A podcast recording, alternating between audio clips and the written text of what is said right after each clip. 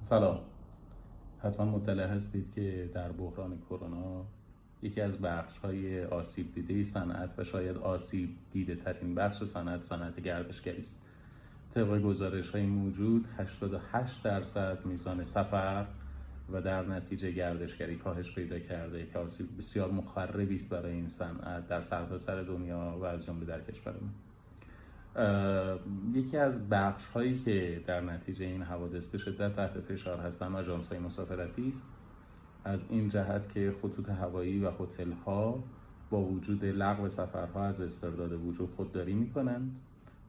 بعضی از اونها استمحال های طولانی مدتی در نظر گرفتن و بعضی فقط امکان جابجایی بلیت یا امکان جابجایی زمان سفر. خب این با مقررات تجارت در تعارضه به واسطه این که اگر یک تاجر و در موضوع بحث ما یک خط هوایی یا یک هتل بدهی سررسید شده ای داشته باشه میبایست اون بدهی رو پرداخت بکنه و اگر این اتفاق نیفته به منزله توقف و نهایتا ورشکستگی است. اما طرح ادعای زینفعان و در موضوع بحث ما آژانس مسافرتی در نزد دادگاه های صالحه خیلی کار ساده نیست. تنوع و تکسر آژانس مسافرتی از یک طرف و از طرف دیگه موضوع تنوع کشورهایی که باهاشون اختلاف نظر وجود داره در این زمینه. مشخصا خطوط هوایی و هتل ها در کشورهای مختلف مثل ترکیه، قطر، امارات متحده عربی. در اینجا باید به نقش و جایگاه کنسولگری ها توجه بکنیم. یکی از وظایف بسیار بسیار مهم کنسولگری ها دفاع از حقوق و منافع اتباع خودشون در نزد دادگاه های کشور پذیرنده است در صورتی که اتباع امکان حضور نداشته باشند. بنابراین یکی از مهمترین وظایفی که در حال حاضر بر عهده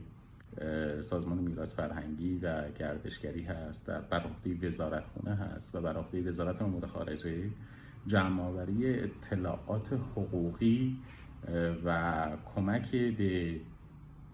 آژانس های مسافرتی از, از حیث جمعآوری اطلاعات و انتقالش به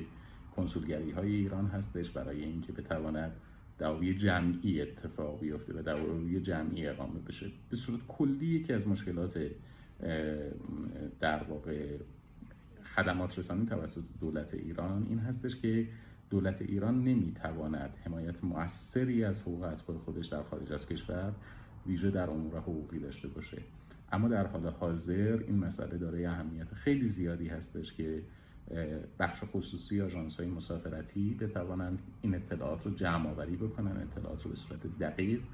و مستقیما از طریق تقاضا از وزارت امور خارجه نسبت به طرح دعاوی جمعی از طریق کنسولگری ها در دادگاه های مشخصا کشورهای ترکیه، امارات متحده عربی و قطر اقدام بکنن. طبیعتا نمیشه انتظار داشت که این دعاوی خیلی سریع به نتیجه برسه و یا حتی نتیجه آن چیزی باشه که ما در لسان و زبان حقوقی دقیقا مد نظرمون هست. اما بی تردید میزان فشار رو نسبت به اشخاص خصوصی در اون کشورها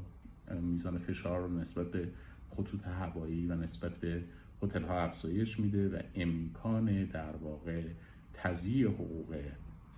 اتباع ایران رو از طریق فشارهای سیاسی و از طریق فشارهای حقوقی کاهش میده. امیدوارم که هم بخش خصوصی در این زمینه فعال عمل بکنه و هم وزارت امور خارجه به وظایف ذاتی خودش پایبند باشه و کنسولگری ها رو ظرفیتشون رو مورد استفاده قرار بده برای حمایت از حقوق اتباع ایران در هر کجای دنیا که هستند.